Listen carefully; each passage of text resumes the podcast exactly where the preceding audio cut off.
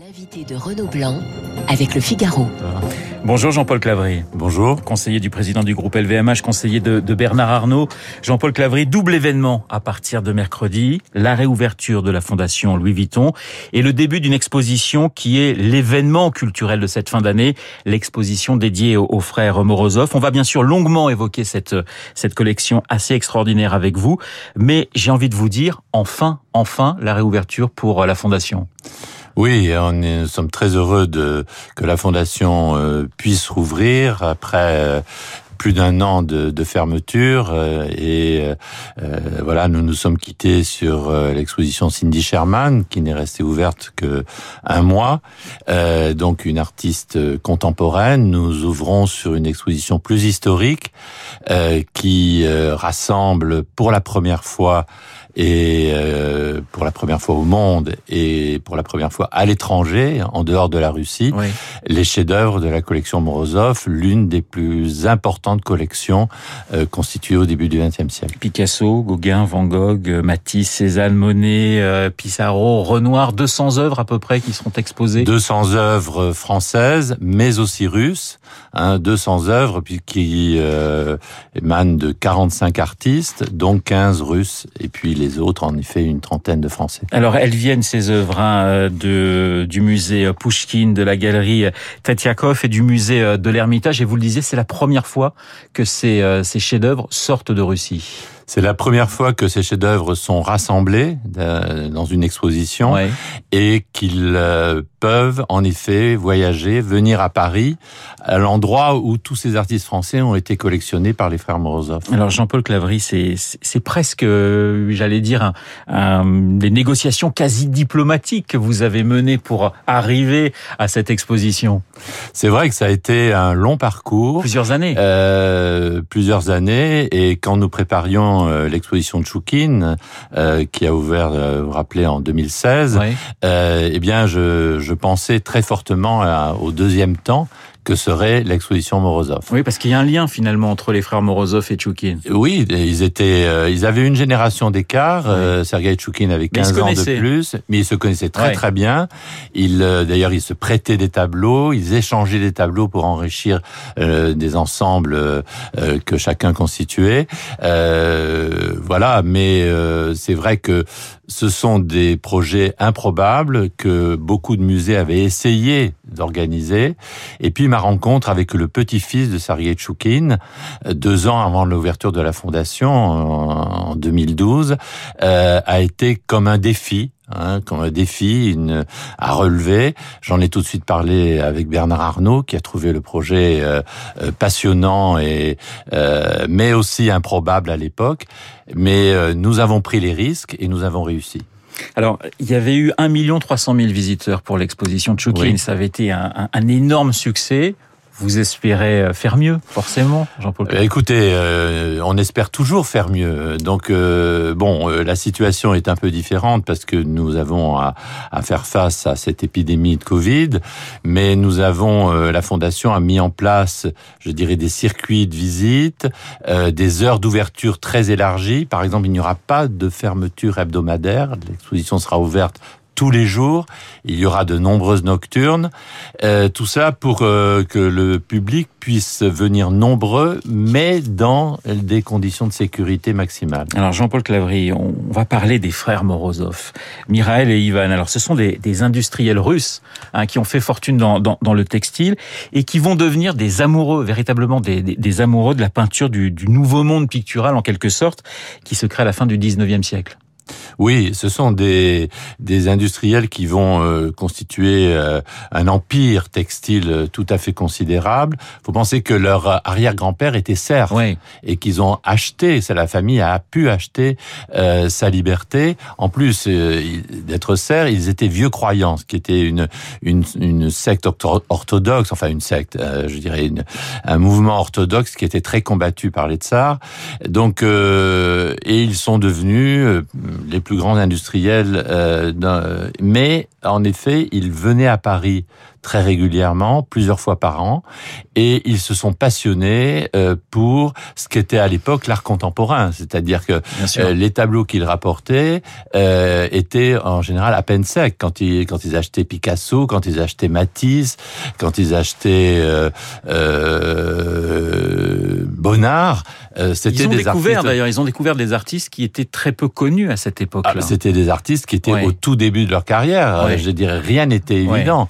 Alors ils avaient aussi un goût très fort pour Monet, pour Renoir, euh, pour Cézanne, parce que Cézanne va devenir l'artiste préféré d'Ivan Morozov et l'ensemble Cézanne rassemblé à la fondation euh, que vous allez découvrir est extraordinaire. C'est un petit musée Cézanne à lui seul. Alors Mireille meurt très jeune à 33 ans.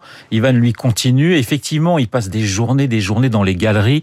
On dit même qu'il est tellement euh, subjugué fatigué devant toutes ses œuvres qu'il ne, ne peut rien faire le soir. Il ne va même pas au théâtre. Il pense encore aux tableaux qu'il a pu admirer. Oui, il est, c'est comme, c'est ce qu'on dit, une passion dévorante, c'est-à-dire que ça l'empêche de dormir. Il a, et à la différence de Sergei Choukin, qui était très impulsif, ou de son frère Mirael, euh, Ivan Morozov est très réfléchi, c'est-à-dire il, construit sa collection, il, il pense sa collection. Et alors ce qui est fantastique d'ailleurs, c'est que non seulement il collectionne, c'est-à-dire acheter un tableau pour le suspendre chez soi, mais euh, il commande, c'est-à-dire il, il, aime rencontrer les artistes. Maurice Denis, vous allez découvrir ce fabuleux salon de musique qu'il commande à Maurice Denis en allant le voir à Saint-Germain-en-Laye dans son atelier. Donc les, les, les, 13 panneaux monumentaux ont été euh, on reconstitue le salon de musique, euh, mais aussi il passe commande à Bonnard pour son escalier. À l'époque, Bonnard est un très très jeune artiste. Euh, il passe commande à Matisse qu'il rencontre. Matisse lui dit je vais passer l'hiver à Tanger. Matisse a d'énormes problèmes d'argent, il est très pauvre.